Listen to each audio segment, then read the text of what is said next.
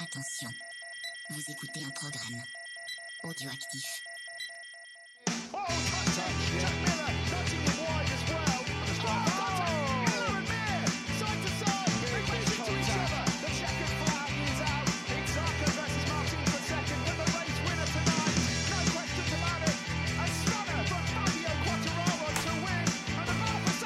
Bonjour à tous, on est très heureux de vous retrouver pour un nouveau numéro de C'est en pôle. Aujourd'hui c'est le numéro 106 et on va parler du 17e et avant-dernier Grand Prix de la saison 2021.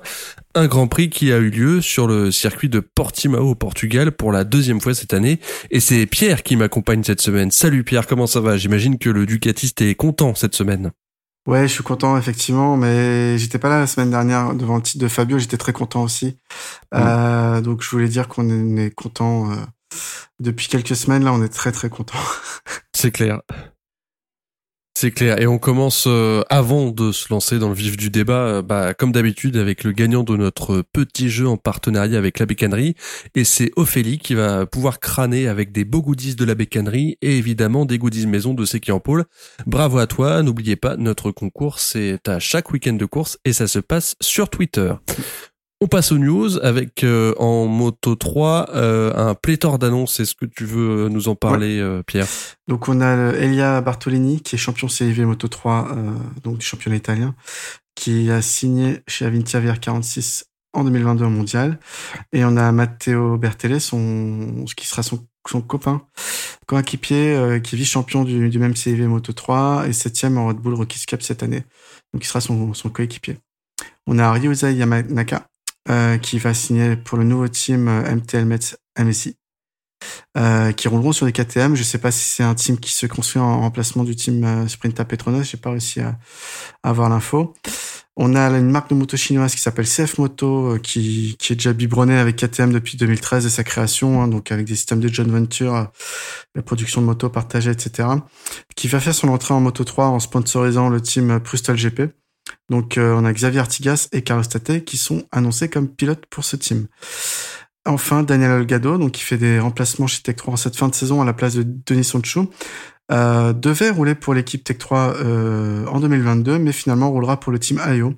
Et Tech 3 récupère Adrian Fernandez, le, qui fait une honnête saison de rookie sur la Husqvarna. Donc Adrian Fernandez, mmh. c'est le frère de Rolf Fernandez. Et a priori, c'était dans son deal pour monter en MotoGP chez Tech 3 que son frère devait passer chez KTM. Donc euh, voilà, Tech 3, je sais pas si, si tu as un petit commentaire à dire. Moi, je trouve quand même qu'ils sont piqués un peu leurs pilotes. ouais, bah c'est le jeu d'être une team euh, satellite. Hmm. Enfin, pas vraiment satellite, mais euh, ouais, la sous-team, la sous-team KTM Red Bull, ça fait qu'effectivement, tu sais que bah t'es t'es t'as le deuxième choix finalement. Le premier choix c'est l'équipe du dessus.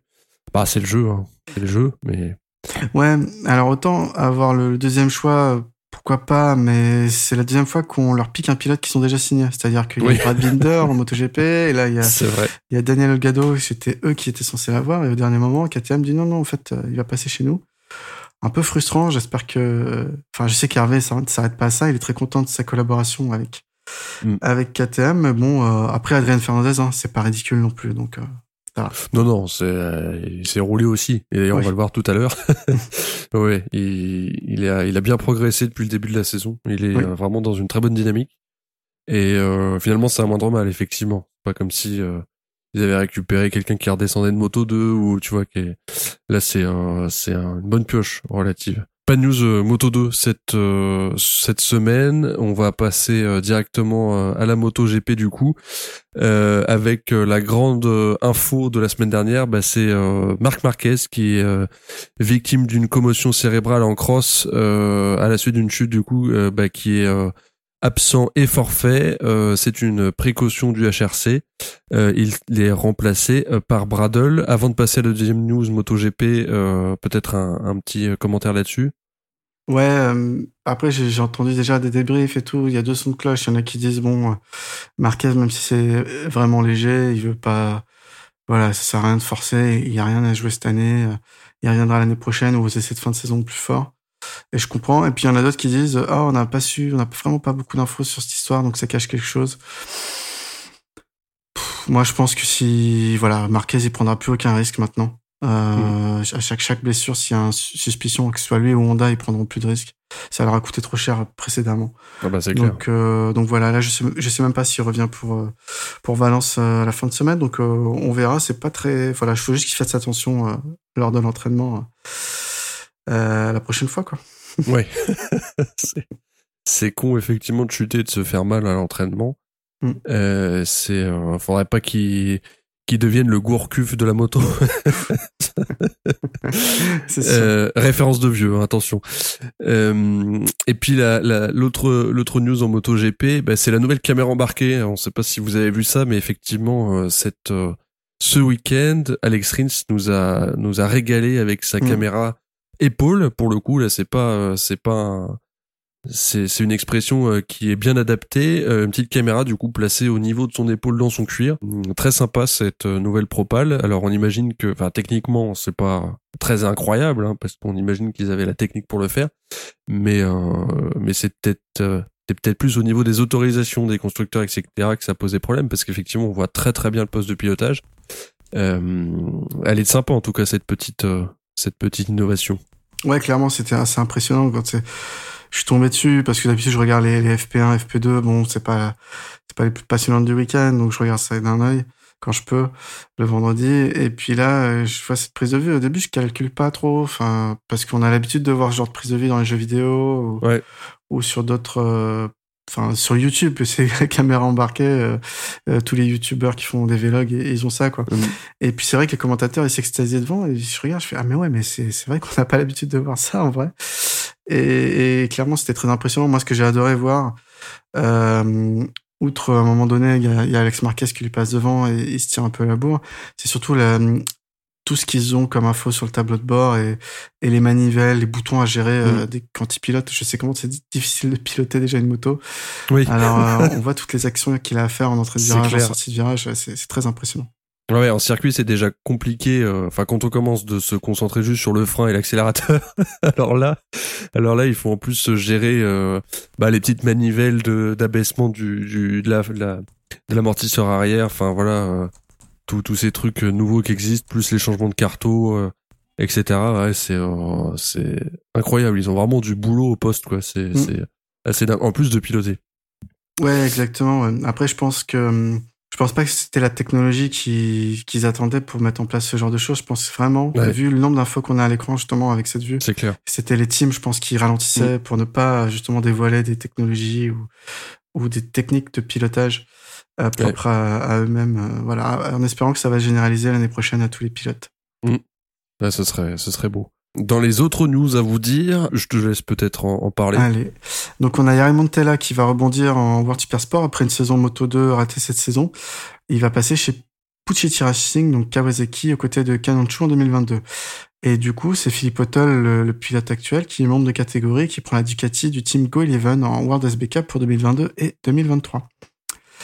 Euh, Tenket est le champion titre, donc Dominique Agater prolonge ensemble pour 2022. Donc c'était c'était convenu, hein, mais bon après Ouais. euh, il n'y avait pas vraiment de siège en en, en World SBK non plus, donc euh, voilà. Oli Bellis, donc fils de Troy Bellis, hein, le, le multiple champion euh, World SBK, roulera pour Ducati en World Super Sport sur la Panigale V2 aux côtés de Nicolo Boulega l'année prochaine.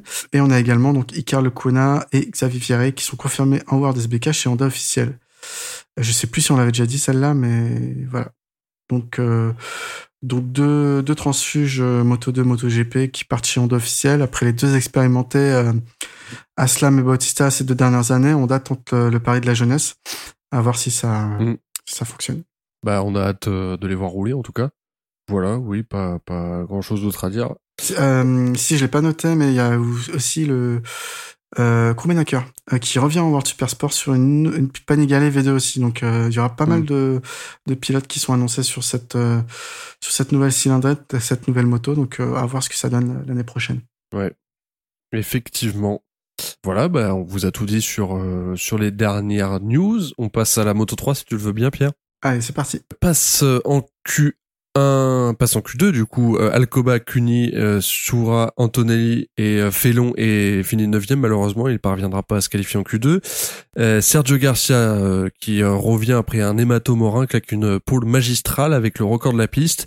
McPhee il est tout prêt à seulement 17 millième et c'est Adrian Fernandez qui ferme la première ligne de ce Grand Prix. Mm. Foggia est quatrième et Pedro Acosta se qualifie seulement 14e les deux hommes on le rappelle se battent pour le championnat. Acosta euh, doit gagner 5 points de plus que Foggia pour être champion. Pour aller au plus simple, eh ben, il doit gagner la course, ce qui paraît compliqué vu sa position sur la grille. Euh, en plus, euh, Sergio Garcia bah, nous fait un départ canon. Lui, Acosta, pour le coup, il part beaucoup moins bien. Et comme très souvent en Moto 3, bah, on n'a pas trop le temps de respirer hein, dans ce début de course, puisque le paquet de 5-6 pilotes de tête s'amuse à faire des aspis à la fin du troisième tour.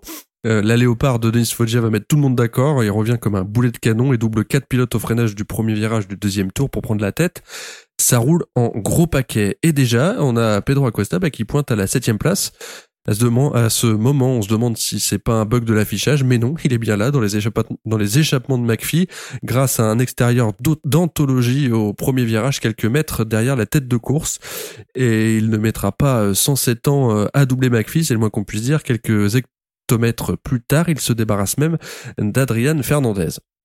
Foggia, lui, est toujours en tête, sans énorme surprise vu son rythme pendant le week-end. Acosta revient en quatrième place juste derrière Binder et Artigas. Binder passe Artigas et s'ensuit quelques passes d'armes entre Artigas et Acosta et c'est finalement le rookie eh ben, qui aura le dernier mot. Mais du coup, euh, Foggia et Binder ont un peu d'avance, mais pas pour longtemps. Ils sont rejoints par Acosta et Artigas, puis quasiment par Migno, Mazia, Garcia et les autres. Et c'est euh, finalement au, deux, au neuvième tour pardon qu'Acosta mm. réussit à prendre l'ascendant sur Binder.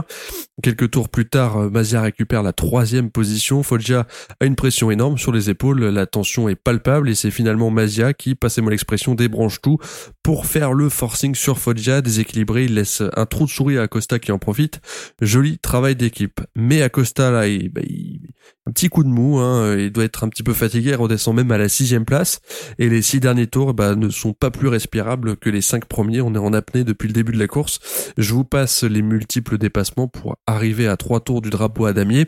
Foggia a repris la tête, suivi par Acosta, Binder et Mignot. Acosta réussit à passer Foggia et prend la tête. Il réussit euh, même à prendre une petite avance en quelques virages pendant que Mazia se bourre malheureusement.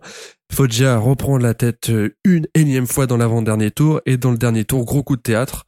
Acosta attaque Foggia dans le troisième virage, qui prend la tête et juste derrière Binder nous sort une attaque beaucoup trop musclée, rate un peu son freinage et Foggia finit par terre, tout comme Garcia. Ça y est, Acosta est champion du monde et en plus il finit par gagner la course. Classement final, donc Acosta euh, gagne la course, Mignot est deuxième, Antonelli troisième, entre Frenchy, Lorenzo Felon et 17 au championnat, Acosta est donc euh, champion Moto 3 avec 259 euh, points pour l'instant. Foggia est deuxième avec 213 points et Garcia troisième avec 168 points. Euh, c'est donc le titre Moto 3 pour Acosta, non, presque jour pour jour après son titre en Rookies Cup. Saison pleine hein, du, de ce pilote, hein, on peut pas dire le contraire. ouais, ouais, on a cru qu'il y avait un petit petite baisse de rythme, mais on a vu quand il fallait défendre son, son titre, en fait, il était là. Ouais. Euh, outre euh, que la course a été vraiment magnifique à regarder, comme, comme beaucoup de courses Moto 3, beaucoup de bagarres, mais là on avait vraiment les deux pilotes qui jouaient le titre devant euh, pendant toute la course qui sont vraiment échangés coups et, et c'était d'autant plus excitant de voir un titre se, jouer comme ça plutôt que sur une course où, effectivement c'est le jeu hein, mais par exemple où Bagnaia vient chuter à Misano euh, Sans bagarre entre Bagnaia et Quartaro. C'est ça, c'était plutôt le voilà. Après, Fabio encore une fois mérite tout à fait son titre. Hein, il a fait une meilleure saison, mais euh, voilà, sans bagarre et tout, ça n'a pas tout à fait la même saveur.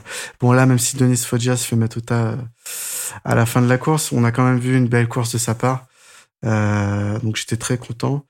Et puis Acosta, monstrueux quoi. Hâte de le voir en Moto 2. Et c'est dingue, hein, parce que, comme je l'avais dit au début du, résumé, il part 14e sur la grille. Ce week-end était un peu en demi-teinte. Hein. Euh, enfin, avant la course, en tout cas, c'était un peu en demi-teinte pour, pour Acosta. Et puis, euh, bah, il est, il est transcendant en course, quoi, comme euh, à peu près à toutes les courses depuis le début de la saison. Alors, comme tu l'as dit, effectivement, il a eu un petit moment de moins bien où on avait l'impression qu'il voulait gérer euh, mais il a pas réussi à gérer parce que il, a, il voyait euh, le train derrière euh, pousser, pousser et reprendre des points. Et puis, bah, il a géré sa fin de saison avec ce qu'il sait faire le mieux, c'est-à-dire se battre pour les podiums et, être devant. Exactement. Et c'est dingue. Enfin, ouais, ouais, c'est un gamin. C'est juste dingue, quoi. Voilà. Bravo à Pedro. ouais, très, très beau prénom d'ailleurs en plus. Oui.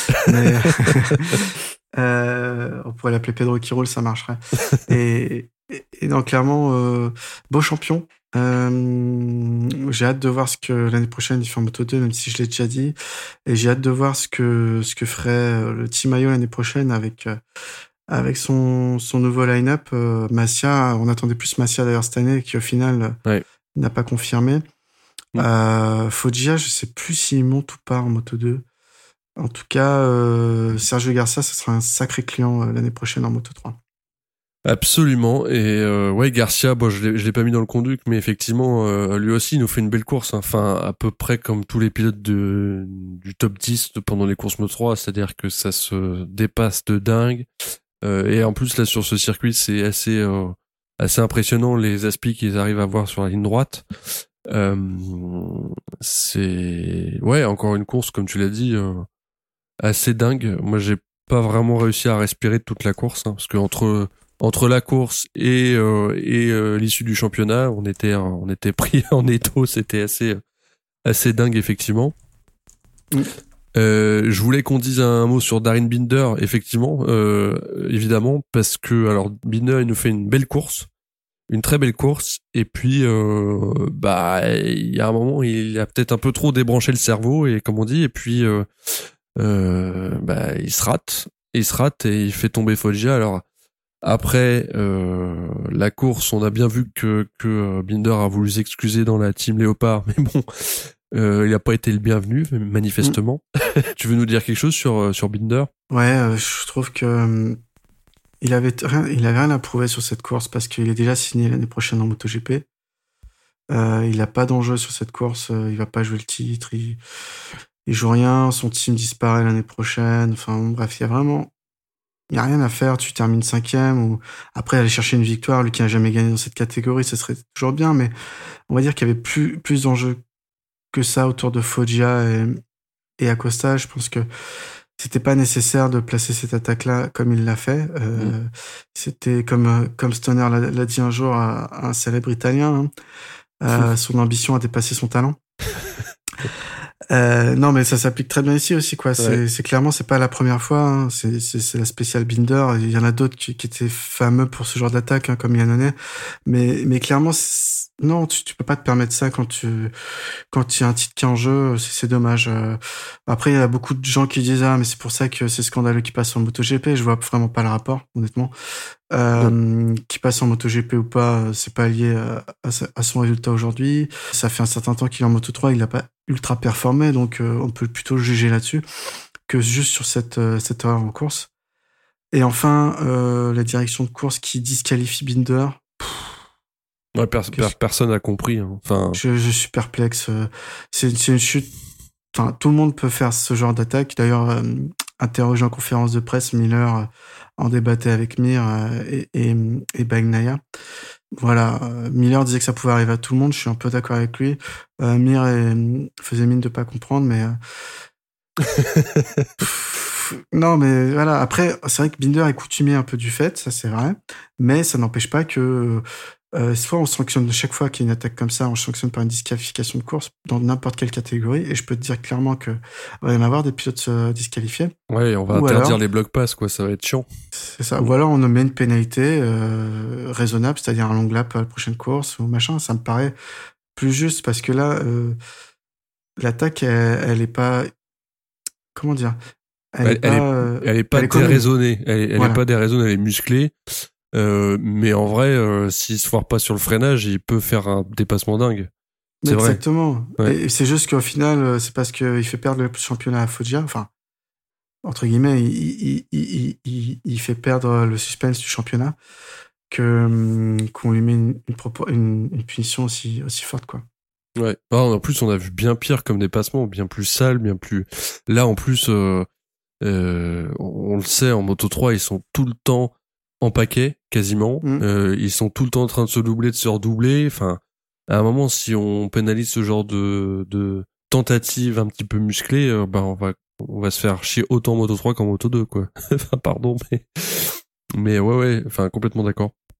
Un peu étrange cette euh, ouais, cette et, sanction. Et puis, si on veut sanctionner vraiment des trucs qui peuvent être dangereux, on sanctionne euh, justement Mir et, et Miller pour se tirer pour se tirer la bourre euh, carénage Ouais. contre carénage, se rendre des coups en piste, euh, se faire euh, élargir exprès Jouer à Mario Kart. Ouais, non, mais c'est ça, ça. c'est- ça c'est vraiment dangereux et c'est pas ça qu'on va voir quoi. Mm. Voir des tentatives de dépassement même si elles sont pas maîtrisées, euh, bah c'est un peu le but du MotoGP hein, sinon on fait de la danse. hein. Et encore, hein, facile à- pas facile à maîtriser la danse. On joue au ping-pong éventuellement. Mais oui, oui, euh, complètement, complètement d'accord euh, là-dessus. Euh, Qu'est-ce qu'on peut rajouter sur cette course Moto 3 à part qu'elle était dingue et qu'il faut absolument la voir si vous l'avez pas vue? Gar- Bah, Garcia, un petit mot, ouais, un petit mot pour Garcia qui juste, du coup, est entraîné dans la chute de Foggia, euh, malheureusement, et qui, euh, je l'ai dit tout à l'heure, mais il est, c'est sa course de retour après un hématomorin, ce qui est euh, pas rien comme euh, comme pathologie. Et puis, bah, il nous claque la poule et puis il nous fait une course aussi assez dingue, Sergio. Ouais, clairement. Il revient de blessure, c'est ce qui lui a empêché d'aller jusqu'au bout pour la course au titre, alors qu'il était pendant longtemps le plus gros challenger d'Acosta. Et là, il montre qu'il était dans le coup. Euh, vraiment, euh, belle course de sa part. Euh, Voilà, de voir ce qu'il ce qu'il peut proposer l'année prochaine. Moi, c'est un pilote, euh, enfin, j'ai déjà dit plusieurs fois sur ce podcast que je regarde depuis qu'il arrive en Moto 3. J'avais beaucoup d'espoir sur lui. Il tarde à concrétiser, mais voilà, cette année, il était là et, et j'espère que l'année prochaine, il, il continuera comme ça. Ouais, ouais, ouais, il nous a fait des très très belles courses. Euh, il, il manque pas de talent, ce, ce petit gars, effectivement. Et puis, troisième du championnat, c'est pas dégueu, hein. C'est pas dégueu. Bah, écoute, je te propose de passer à la moto 2. En Q1, on a Didia, euh, Marcos Ramirez, euh, Marcel Schroeter et euh, qui se qualifient pour la Q2.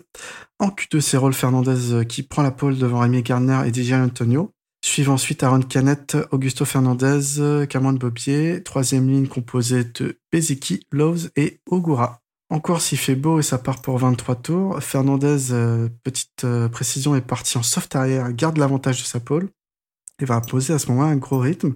Derrière, ça va batailler sec entre Rémi Gardner, parti lui en dur arrière, et Bezeki. Le reste du plateau est rapidement détaché. Chantra puis Arnas vont chuter euh, dès les premiers tours. Grosse chute pour ce dernier, euh, assez, assez impressionnante à voir. Bezeki va parvenir à, passer Gardner et va remonter sur Fernandez, mais euh, Gardner s'accroche. Et derrière ce trio de tête, parce que du coup, euh, Rolf Fernandez est toujours en tête, on a euh, Bobier, Canet, euh, Loves, euh, Vieré et Didja qui se tirent la bourre. Ayogura va partir à la faute, euh, faute assez rare pour le, le rookie. On a Rémi Gardner qui va enfin repasser Bezeki et s'en défait pour revenir euh, très vite sur Fernandez. Euh, Dixon et Vieré vont chuter finalement. J'ai l'impression qu'il y a eu un problème de chauffe sur les pneus parce qu'il y a eu beaucoup de chutes lors de cette course. Enfin, Rémi Gardner porte son attaque à 11 tours de la fin sur Rolf Fernandez. C'est propre et millimétré, contrairement à, à Darren Minder. Et ça passe. Euh, Lowe's va en fin de course revenir sur Bezeki. Les positions devant ne bougeront plus. Victoire de Rémi Gardner devant Rolf Fernandez et Sam Lowe's. Quatrième Canette, cinquième Bobier qui fait une belle course et Vietti sixième. Au championnat, on a Gardner 305 points, toujours dans la course Rolf Fernandez 282 points et Bezeki 214. C'est serré, là. Si vous faites les calculs, vous... C'est très serré, il y a 23 points d'écart.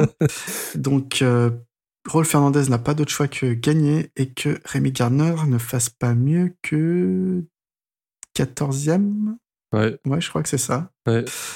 Donc, autant dire que mon Rémi Gardner euh, Il a, il a mis un pied dans le... un beau matelas, ouais. Ouais. Après, on sait jamais. Il dans la suffit, porte. il suffit, euh, il suffit d'un Darren Binder qui te fauche. euh, Oui, euh, voilà. mais, hein. mais il, est, il est encore en moto 3. hein. Et puis il va même pas passer en moto 2. C'est vrai. S'il se trompe hein, de session. hein. Oui. Bonjour. En vrai, euh, Garner et, et Fernandez font tous les deux une course solide. euh, vraiment, euh, encore une fois, euh, Ceux qui sont ont. devant comme assez souvent, quoi. Enfin, ouais, je, je sais pas ce que Ayo ils ont trouvé cette année. Ouais. Bon, ils ont, ils ont, ils ont une- des bons pilotes, hein, mais ils ont vraiment une, une moto qui est légèrement supérieure Ouais. au reste. Bezeki, il a fait une belle course, mais en fin de course, il avait plus de pneus, donc euh, c'est pour ça qu'il rétrograde jusqu'à la septième ou huitième position finalement. Euh, Sam Lowe euh, était constant. Voilà, quand Sam Lowe est comme ça, il fait plaisir à voir, mais euh, du coup, il est pas beaucoup passé à l'écran. Mm. Euh, course solide et retermine sur le, le podium, c'est vraiment bien pour lui. Après, derrière, on a Canet euh, qui fait une course de, tout à fait honorable de rookie. Euh, Cameron Bobier qui confirme euh, que depuis Austin, il faut compter avec lui. Ouais. Donc, euh, donc euh, voilà, mais vraiment, c'est un peu dommage que les courses Moto 2 se, se suivent et se ressemblent euh, dans le temps le suspense n'est pas là. Heureusement que les deux coéquipiers de Ayo se, se sont vraiment euh, à armes égales et à talent égal pour, euh, pour mettre un peu de suspense sur cette course. Ouais, c'est fou cette domination de la team Ayo, effectivement. Mm. Et ça fait un moment qu'on le voit. hein. Enfin, pas- Ouais, pas- ouais. Mais l'année dernière, je trouvais que la, la Sky euh, VR46 a, arrivait de, Ouais. De Marini arrivait à lutter et, la, et même les deux marques VDS bah de, de Loves et je sais plus qui était avec lui l'année dernière. Euh, mais voilà, on- je trouvais qu'il y avait quand même, euh, ça pouvait se battre, mais cette année, il y a vraiment pas photo, quoi. C'est clair. Aux autres de mieux travailler ou de autres, ouais. Ouais, ou de payer euh, aux autres teams de payer le meilleur package à, à Calex, hein, après tout. ouais. Oui, C'est peut-être juste ça, hein. c'est clair. Euh, bah, pas d'autre chose à dire sur cette course qui, qui était une course de Moto 2. S'il n'y avait pas eu le, le championnat qui se jouait, ça aurait pas été très intéressant, honnêtement. Ok. Bah, passons à la MotoGP avec euh, euh, Zarco en Q1 qui passe euh, brillamment l'exercice et se qualifie pour la Q2. Le deuxième pilote à faire de même est Lequena. Et oui, lui encore. Re- René un petit peu de ses cendres, hein, le pilote, sachant qu'il arrête la MotoGP. Euh, en Q2, eh ben, c'est Bagnaia qui lui aussi en forme et encore plus en forme bassine la pole, suivi par euh, Miller et Mir. Martin et Zarco font 5 et 6 et Quarta il est où? Bah il est septième juste derrière Paul Espargaro. Alors je sais pas si vous êtes au courant mais bon Fabio est déjà champion du monde du coup euh, vous allez me dire bah aucun enjeu cette course. Eh bah si puisqu'il reste encore quelques titres à distribuer, celui de constructeur, de la meilleure team indépendant mais aussi du vice-champion du monde. Mm. Et euh, lorsque les feux rouges s'allument, eh ben c'est Mir et Bagnaia qui sont encore en lice pour euh, ce titre honorifique. Les deux Ducati officiels de Bagnaia et Miller partent bien, suivis euh, par la Suzuki de Mir qui ne va pas tarder à doubler Miller. Zarco se rate au départ et il est neuvième. Quarta pointe juste devant à la huitième place. Lequena, lui, il est déchaîné, tente de doubler Paul Espargaro mais se rate un peu. Et nos deux Frenchies en profitent. Espargaro perd deux places d'un coup. Pas beaucoup d'action pour le coup dans la première partie de la course. Bagnaia est seul au monde devant. Mir tente de s'accrocher mais n'y parvient pas. Miller est toujours troisième et Alex Marquez est passé quatre. Un peu plus loin derrière, euh, Martin bouche un peu la course de Quartararo qui ne parvient pas à être suffisamment incisif. En tout cas, euh, beaucoup moins que le reste de la saison et il manque même de chuter au 13e tour. On sent le français un peu dedans, un peu en dedans, pardon. Et Zarco, bah, il en profite pour récupérer la sixième place. Pendant ce temps, Alex Marquez dépasse Miller et se trouve virtuellement sur le podium et ça va rester comme ça un petit moment jusqu'à 5 tours de l'arrivée. Zarco finit par dépasser son coéquipier Martin dans la ligne droite. Quelques secondes plus tard, c'est Fabio qui double Roré Martin, mais le français chute quelques virages plus tard au même endroit que Rins lors du GP du Portugal en début de saison. Pendant ce temps, euh, Miller récupère la troisième place. À deux tours de l'arrivée, les Quenoy et Oliveira s'accrochent et quelques secondes plus tard, la direction de course sur le drapeau rouge. Oliveira est évacué sur civière, mais il est conscient. Fin de course assez étrange donc, mais on va en reparler dans quelques instants. À la suite de l'interruption de la course, Bagnaia est déclaré vainqueur. Mir et Miller complètent le podium. Zarco finit cinquième au championnat. Quartaro 267 points, pas un point de plus. Du coup, Bagnaia est déclaré vice-champion du monde avec 227 points et Mir euh, est troisième avec 195 points, sachant qu'il reste une course, hein, encore une fois. Ducati et euh, pour elle et c'est pour ça que je disais en début d'épisode champion euh, du monde constructeur à ce niveau euh, il y a vraiment cette marque et les autres cette saison. Euh, un petit mot sur Ducati pour commencer je pense que ça va te faire plaisir d'en parler Oui, bah, euh, il, il, il renoue avec le succès. Euh, qui avaient déjà acquis ce titre euh, l'année dernière. C'est leur, leur troisième en tout après celui de 2007. Bah écoute, euh, à défaut d'avoir le titre le plus prestigieux, celui de pilote, hein, euh, c'est aussi un titre qui fait plaisir à voir, que la Dorna met de plus en plus en avant. Il y a aussi le titre équipe qui n'est pas encore joué non plus, Mm. euh, mais le, le titre constructeur, voilà, c'est quand même le, le- en théorie le, du coup le motoriste qui, qui fournit la meilleure moto. Euh, Ils sont cinq pilotes chez Ducati euh, sur six motos à, à, à pouvoir euh, avoir apporté des points cette année dans, dans ce championnat. Donc le, le premier c'est Bagnaia assez largement et, et le deuxième c'est Zarco hein, et le troisième seulement c'est Miller en termes de, de points rapportés. Donc Mhm. donc voilà c'est c'est vraiment bien pour eux. Je trouve que, à défaut d'autres choses, euh, Yamaha a longtemps résisté. Euh, par le truchement surtout de Quartararo uniquement. Euh, il y avait lui et les autres Quartararo, mais euh, ouais. Euh, ben, je pense que la Ducati, sans... c'est pas parce que je suis Ducatiste que je dis ça vraiment. Je pense que c'est sans doute la meilleure moto du plateau actuellement. Clairement. Quand on voit tous les pilotes qui arrivent à faire des podiums avec, c'est c'est assez Mm. impressionnant. Euh, donc Et même voilà. avec les vieilles Ducati, euh, Bastianini qui a découvert le mode d'emploi de la moto et qui nous fait des courses absolument dingues. Exactement, exactement. Non mais euh, voilà, je pense que Bastianini, il a la chance aussi de de pouvoir avoir des motos réglées aux petits oignons comme il faut, avec les réglages qu'il faut, euh, et traîné par les autres pilotes des deux dernières années. Mais euh, mais le, le talent, il, il fait le reste quoi. Et, Mm. et on sait bien de voir qu'une moto d'il y a deux ans, euh, même s'il y a eu des gels de développement bien sûr, et ben peut encore faire des résultats. C'est clair. Voilà, moi j'ai hâte de voir la saison prochaine parce que je crois que justement les gels de développement s'arrêtent et tout le monde va se remettre à bosser comme un dingue. Donc euh, voir si les autres rattrapent leur retard, si la Yamaha a un peu plus de vitesse de pointe, euh, si Ducati peut encore s'améliorer dans d'autres secteurs, euh, si la Honda apparemment c'est toute une toute, nouvelle moto qui vont sortir, donc euh, arrive à, à revenir au niveau. Donc euh, ce serait ce sera impressionnant à voir. Ducati, en tout cas, ils ont gommé, euh, et on l'a dit plusieurs fois euh, cette saison, ils ont réussi à gommer euh, son, le principal défaut de la moto, qui était un dragster, mais qui arrivait pas vraiment à être performante dans le sinueux. Ils ont, Mm. ils ont vraiment réussi à gommer ce défaut-là, quoi. Et c'est euh, assez dingue. Ouais, je crois qu'il y a, peut-être une ou deux courses seulement où il n'y a pas une Ducati dans le top 5 euh, cette saison. Euh, donc euh, voilà, ça veut, ça veut vraiment dire qu'elle est performante sur tous les circuits. Et qui est homogène et qui en plus plaît à plusieurs pilotes, contrairement à Mm. d'autres motos. On parle très souvent de Honda avec Marc Marquez.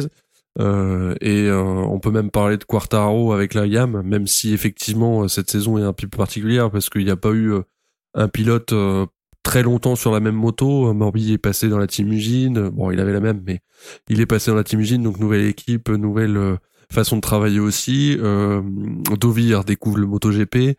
Euh, Rossi, le pauvre, bah il est trop vieux. Hein. c'est moche, c'est moche, mais mais il est trop vieux pour rouler sur une Yam. Euh, non, mais blague à part, on voit bien la la la différence entre entre Ducati et les autres quoi. Même de ce point de vue-là, euh, ils arrivent à faire quelque chose de beaucoup plus homogène. Et euh, même si Bagnaia a été très euh, très démonstratif sur cette fin de saison, globalement, on peut imaginer un pilote Ducati faire une perf euh, et pas se dire bah de toute façon il y a que Bagnaia qui sait la conduire ou il y a que Zarco qui sait la piloter ou voilà. Mm. Et c'est Ah, euh, Clairement, quand on voit que, hum, en fait, on voit clairement que les pilotes euh, euh, arrivent à faire des résultats avec, alors qu'ils pilotent pas tout à fait de la même manière. Il n'y a pas besoin d'avoir un style de pilotage bien précis pour, pour faire gagner. On se rappelle à une époque, il y avait que hum, avant l'arrivée de de Lorenzo chez Ducati, euh, il fallait juste piloter assez brutalement cette moto, freiner hyper tard, euh, euh, tourner en, en angle droit et, et réaccélérer le plus tôt possible. Quoi. Euh, Yannone y arrivait bien, Dovi y arrivait bien. Et puis Lorenzo est arrivé, et, et c'est à mettre à son crédit aussi. Et, il a demandé à ce qu'on que la marque travaille dans une autre direction, et aujourd'hui ça paye. Euh, la moto est plus complète, donc euh, donc voilà. Bah on va on va rester avec Ducati, euh, on va enchaîner direct avec Bagnaia qui encore une fois était magistral et c'est Mm. décidément un des favoris pour l'année prochaine. hein. Ouais, si on ouais, en voilà. doutait encore, hein, je pense qu'on en doutait plus vraiment, mais là là c'est absolument dingue. Ouais, non, Bagnaia, il, il prouve que en fait cette saison, il, il est au-dessus des autres. Enfin, il a fait un week-end presque parfait. Ouais. Euh, la pole, il l'arrache, mais d'une manière exceptionnelle. Enfin, il fait des temps incroyables. En course, il est, il était intouchable. Ouais, il est tout le temps sous les 40. C'est ce qui est ça. ouf. Sous les 40 et même euh, métronome, quoi. Vraiment, euh, Ouais. on compare beaucoup à Lorenzo, les gens qui sont comme ça, mais vraiment des temps euh, qui changent très peu. Euh, bah, belle gestion de sa part. euh. J'attends de voir le, le duel avec euh, Quartaro l'année prochaine et j'aimerais revoir ça face à Marquez exact, et Mm. aussi en, en parallèle. Donc, euh, donc ça promet. Je je suis content.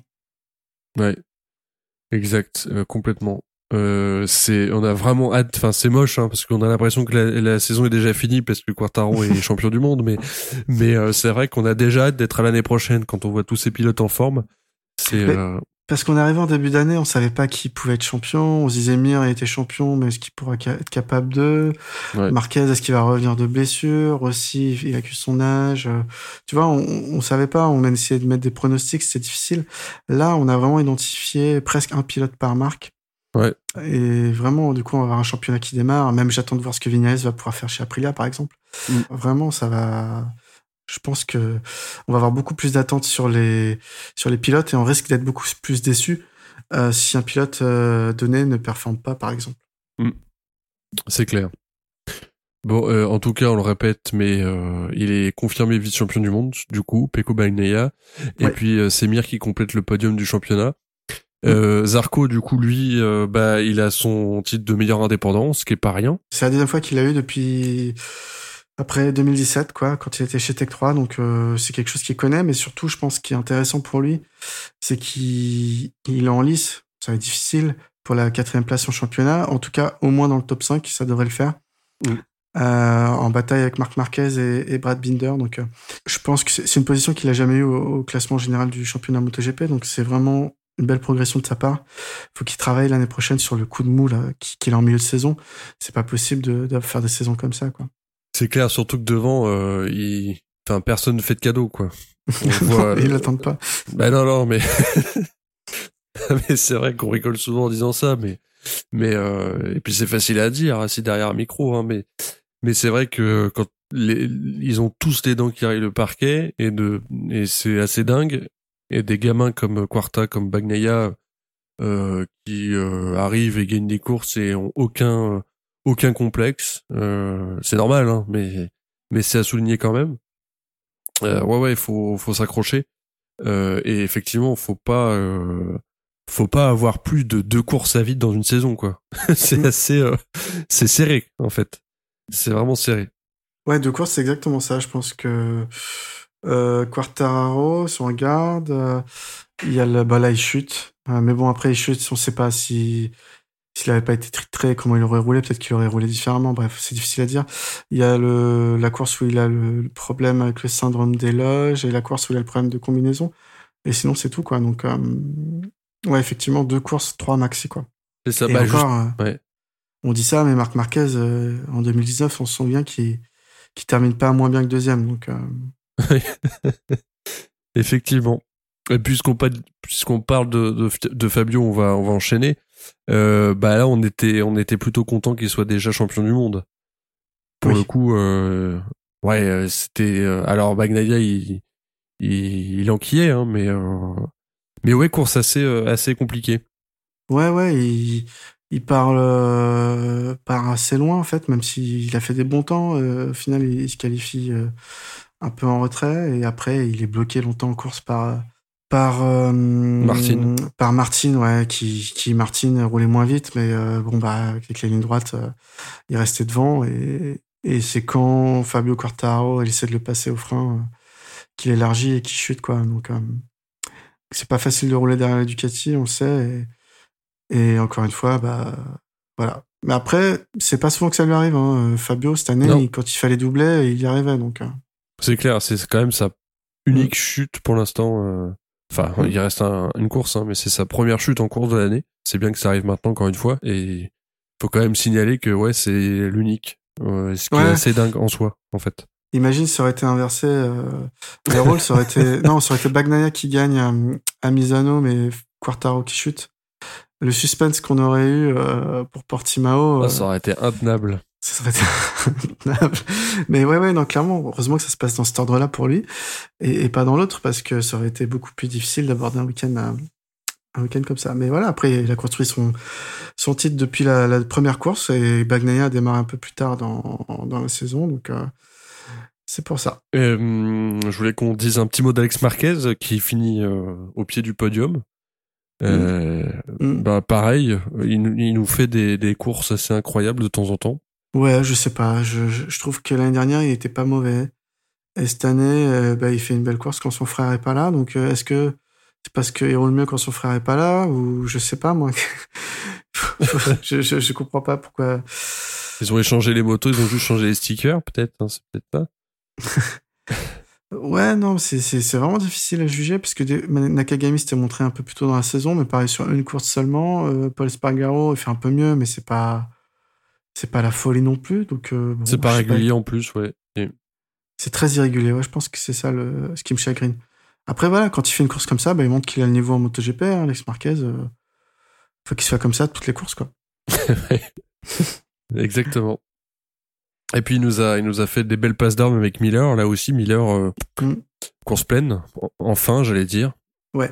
Quand il fait des courses comme ça, Miller, on comprend pourquoi, euh, pourquoi il est là et on comprend euh, qu'il aurait pu jouer le, le titre aussi s'il n'avait pas euh, marqué autant d'irrégularités. Euh, autant Zarco, on voit c'est un coup de mou, il reste sur rien, mais Miller, c'est euh, beaucoup de chutes. Mhm. Donc, euh, donc c'est pas tout à fait le même profil. Mais ce, ce qui est adorable avec ce personnage, c'est qu'il est toujours là pour son coéquipier, il est toujours le sourire aux, lèvres, donc euh, Ouais. donc ça donne envie de. C'est un bon gars, quoi. Ça fait plaisir à voir. Après, faut qu'il se méfie parce que quand il fait quand il fait P3 aujourd'hui, podium, euh, c'est génial, tu vois. Il montre qu'il mérite sa place dans le team officiel, mais chez Ducati ça va vite. Donc euh, euh, il y a vraiment Bastianini et Martin qui poussent au cul, à défaut de Zarco. Parce que Mm. Zarco, je pense que ce qui va pêcher, c'est son âge, pas son Ouais, talent. clairement. Voilà, faut qu'il se méfie l'année prochaine, euh, Miller, parce que je pense que avant juin, les, les signatures sont sont faites, donc je vois pas Bagnaia sortir du team officiel. S'il veut, s'il veut prolonger avec euh, avec le team officiel, faudra faudra être un peu plus régulier devant quoi. C'est clair. Et ça fait un, petit moment qu'on en parle déjà. Mm. Ouais, je trouvais que l'année dernière, euh, il avait fait preuve de plus d'irrégularité. Ouais. Et cette année, il retombe un peu plus dans ses travers. euh. Enfin, je voulais qu'on parle de KTM parce que, alors les pauvres, eux, ils avaient fait, euh, on avait l'impression qu'ils étaient un peu sortis, euh, ils étaient un peu sortis de l'ordinaire en début de saison, et puis là, ils s'écroulent complètement. Il y a plus personne pour sauver la mise. Euh, L'Equena, euh, je- on sait pas d'où il vient, mais la semaine dernière, il nous fait une belle course. Et là, cette semaine, il, il tente un attentat sur son quasi coéquipier Oliveira. Mm. Euh, lui, pour le coup, il méritait plus une pénalité que Binder en, Oui, je pense. en moto 3, hein, clairement. Mm. Et, et, Ouais. et alors, pour le coup, il a rien, lui. Mais euh, ouais, dur pour Katoche. hein. Bah, KTM, je comprends pas trop. euh, L'année dernière, on, il montrait de belles choses. Cette année, il gagne de course, mais euh, voilà, il, on sait pas trop euh, d'où ça sort. Ils ont un pas très bon début de saison, ils ont un bon milieu de saison et ils s'écroulent en fin de saison. Là, depuis depuis la Grande-Bretagne, ils ont pas pris 10, plus de 10 points par course, donc euh, toutes motos confondues. Donc euh, euh, c'est la catastrophe. D'ailleurs, là, euh, c'est compliqué. Je je comprends pas trop ce qui se passe chez eux. Il teste Ah, on- de, nouveaux tr- de trop de nouvelles choses, peut-être? Peut-être que c'est ça. Euh, on s'était dit tiens ils ont ramené un nouveau châssis, tu te souviens, et, et ça avait marché. euh, euh, juste derrière en Catalogne, je crois, c'est là que gagne Oliveira. Mais euh, pff, rien du tout. KTM, euh, enfin Tech 3. Tech 3, je peux regarder en termes d'historique, mais euh, c'est la plus mauvaise équipe cette année. Et ça Mhm. fait, euh, si je dis pas de bêtises, ça fait quatre fois ou cinq courses qui font un résultat blanc Ouais. euh, d'affilée. Euh, quatre, quatre résultats blancs d'affilée pour, euh, pour Tech 3. Euh, voilà, c'est chez KTM, euh, je, voilà, je, je m'inquiéterais vraiment pour l'année prochaine. Pas grand chose de plus à dire sur KTM. Non, Mais pour rebondir ouais. sur, sur le Kona, je confirme, il, il a fait n'importe quoi. euh, il avait une belle vitesse euh, sur cette course, une belle vitesse quand même. et C'était honorable ce qu'il faisait, mais là, euh, il n'y a rien à dire, quoi. C'est Surtout qu'il a deux doigts de partir, euh, de se mettre une pelle euh, euh, en tout début de course. ce Oui. que fait Petrucci, non, il me semble. Oui, euh, Petrucci, il s'en met une pour le coup. mais euh, mais l'Equina, il nous fait, il sort un tout droit, on sait pas pourquoi. en, alors c'est en doublant Espargaro du coup, en, essayant de doubler Espargaro, oui c'est ça. Euh, et puis il se foire complètement. Euh, le pauvre Espargaro, il dit mais qu'est-ce qu'il fout là? Du coup, il se fait doubler par par Zarco et, et Quartaro. Oui, oui, c'est vrai. Mais euh, ouais, les, enfin, les Quena a eu deux trois alertes euh, avant de se bourrer euh, pendant cette course et pff, il a pas l'air d'en avoir tenu compte. C'est dommage hein, parce que il montrait de belles choses. Hein, euh, la semaine dernière, il montrait vraiment de belles choses. Il montrait aussi de belles choses en, aux essais au quali et en qualif. Euh, c'est con de finir une saison euh, au tas en se mettant au tas avec un presque coéquipier quoi. Ouais, tu vois, et, et ça rejoint ce que dit, euh, ce qu'on disait sur Darren Binder. C'est, euh, on se demande s'il a le niveau pour le MotoGP. Bah, en regardant ce que fait le Kona, je dis oui, il a le niveau. Il saurait faire la même chose. faire chuter les petits camarades, c'est bon. Non, mais voilà, je veux dire, c'est pas un critère, c'est pas un critère pour passer en MotoGP de savoir euh, de faire chuter. voilà. tu m'as compris. De, virer les quilles. c'est ça. Euh, Dans le strike, les Quenas, c'est pas en MotoGP, c'est en bowling. Hein, hey, j'ai fait tomber quatre potes aujourd'hui. Non, mais non, mais non. bah après, il a pas visé. Après, quoi qu'il a visé quelqu'un qui jouait un peu sa, sa saison devant son public. Donc, euh, même si c'était la deuxième fois qu'il roulait ici, voilà. Il s'est dit, tiens, lui, je vais le faire chier, je vais niquer sa course. euh, Est-ce qu'on peut finir par parler euh, du, de la décision de, de, mettre fin à la course du drapeau rouge. Euh, J'imagine que que ça t'a un peu surpris. Enfin, on était tous, euh, on était à deux tours de l'arrivée, drapeau rouge, alors qu'on voit les pilotes euh, conscients, ce qui est quand même le plus important dans ces cas-là. Euh, on n'a pas, ouais, une fin de course assez bizarre, assez étrange. Ouais, je suis d'accord. Après, il n'y avait pas d'enjeu, mais peut-être que j'ai pas vu, peut-être qu'il y avait des bouts de moto qui sont restés sur la piste ou ou je sais pas, je vois que ça parce qu'il y avait ouais, pas pareil, je pensais à de l'huile éventuellement. Mm. Ouais. Parce qu'ils ont mis un petit peu de temps avant de sortir le drapeau rouge. En fait, ils ont mis une dizaine de secondes, quoi. Enfin, un peu de mm. temps. C'est beaucoup de temps, mais enfin, c'est pas beaucoup de temps comme ça de l'extérieur. Mais en vrai, le temps de prendre une décision, 10 secondes, tu te dis, bah, ils ont sûrement checké des trucs entre temps, entre la chute euh, de l'Equena et d'Olivera, et de se dire, bon, bah, là, il faut qu'on arrête la course, ou euh, elle peut continuer. Ouais, c'est vrai que si on n'a pas l'habitude de voir forcément le drapeau rouge en, MotoGP, euh, bon, la tête de course c'était Bagnaia. Je pense que Mir aussi était intouchable, mais après derrière, je voyais Zarco revenir euh, sur Miller, donc euh, je sais pas s'il y aurait eu suffisamment de tours pour faire un podium pour Zarco, mais bon. Ouais, on saura jamais. on saura jamais. non, c'est bon. Vaut mieux. Moi, je préfère des décisions dans ce sens-là que l'inverse. Que où on dit, mais qu'est-ce que fout la direction de course? Pourquoi ils ont pas arrêté euh? Oui. Typiquement Quartaro, combinaison ouverte, euh, tu vois. Ouais. Euh, oui, c'est, mais c'est pour ça on comprend pas toujours les décisions et on les comprend de moins en moins les décisions de la direction, les décisions de la direction de course. Mm. Effectivement, c'est c'est bizarre. Là, tu dis il y a drapeau rouge alors qu'il paraît, enfin, apparemment il y a rien. Enfin, il y a rien, une grosse bourre, mais en vrai, les pilotes sont sont conscients et c'est le principal et et euh, on se dit bon bah ok euh, et par contre effectivement on a Quarta qui roule euh, chemise ouverte vas-y go ah et puis vas-y attends je te balance mon plastron. Ok bon bah pas de drapeau rouge. Ok d'accord. Et puis ah bon ça fait un tollé bon, on va lui enlever des points. Ça, on va lui enlever on va lui enlever 2,45 points mais uniquement sur la moitié des deux courses suivantes. Quoi? On, dirait, on dirait du François Rollin, quoi. C'est n'importe quoi. C'est un peu ça.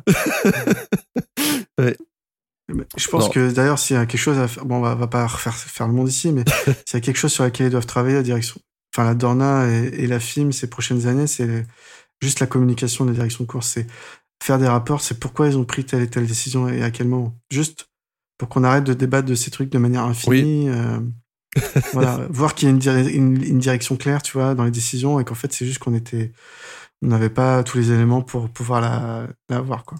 Non, mais ça se trouve, euh, c'est juste des décisions arbitraires et ils se basent sur rien. Hein. Oui. J'ose croire. Moi, je suis un optimiste, j'ose croire qu'il y a plus que ça. oui, mais j'espère aussi, quand même, ouais. À ce niveau-là, ce serait, ce serait dommage qu'il n'y ait pas de règlement un peu euh, encadré, quoi. Enfin, au moins mm. fixe et des décisions euh, claires. Effectivement, ouais. Et pareil sur les euh, pénalités d'ailleurs euh, infligées aux pilotes. Et on avait, pour rappel aussi, on avait parlé il y a quelques temps du débat de déclarer fit, déclarer une fit, qui avait aussi posé question cette saison en MotoGP, enfin en Moto 3 pour le coup, avec Onju. Enfin voilà, il y a toute une série de décisions qui, enfin, une nébuleuse là où on se dit mais comment ils font, on sait pas trop. Donc voilà, si effectivement, ce serait bien de mettre tout au clair là-dessus, et ne serait-ce et comme tu le disais euh, très justement à mon avis, pour éviter euh, après les débats de sans fin de, de de podcasteurs à la con et de youtubeurs à la con qui après en débattent des heures en disant mais qu'est-ce que c'est que cette décision de merde? Voilà. C'est un peu ça. Euh, bah, c'est tout ce qu'on avait à vous dire sur euh, sur ces sur les grands prix de cette semaine. Euh, euh, il y aura encore une course de CEV Moto 3, ce sera le 21 à Valence. La prochaine course de World Superbike, ce sera le 14 novembre en Indonésie. Oui, sur le nouveau circuit de Mandalika, donc euh, qu'on devrait avoir au calendrier MotoGP l'année prochaine. Ouais. À voir, juste pour voir la tête du circuit. Euh, et puis bien sûr le championnat qui se joue, entre Toprak et Réa, forcément, mais Mm. aussi pour voir le, le, le tracé, quoi. En tout cas, il pourra pas être plus bosselé que, que celui d'Austin, ça c'est sûr. Ou alors c'est un petit miracle, hein. mais là du coup il passe en TT quoi. C'est Ça se trouve, c'est Euh, la même euh, entreprise qui a bossé. Hein. Ouais, espérons pas pour les pilotes. Bah écoute, c'est tout pour nous aujourd'hui. Euh, on se retrouve très bientôt pour le débrief du prochain GP. Bah, c'est le GP de Valence, Ouais. évidemment, et euh, bah, c'est dès la semaine prochaine. Euh, N'hésitez pas, on se retrouve euh, pour parler moto et pas que moto, mais beaucoup de motos sur le Discord de C'est qui en pôle. On est aussi évidemment sur Twitter et puis sur toutes les plateformes de podcast, mais ça vous avez l'habitude. Euh, Pierre, je te dis à très bientôt. Merci, euh, à très bientôt, Olivier. Merci à tous, salut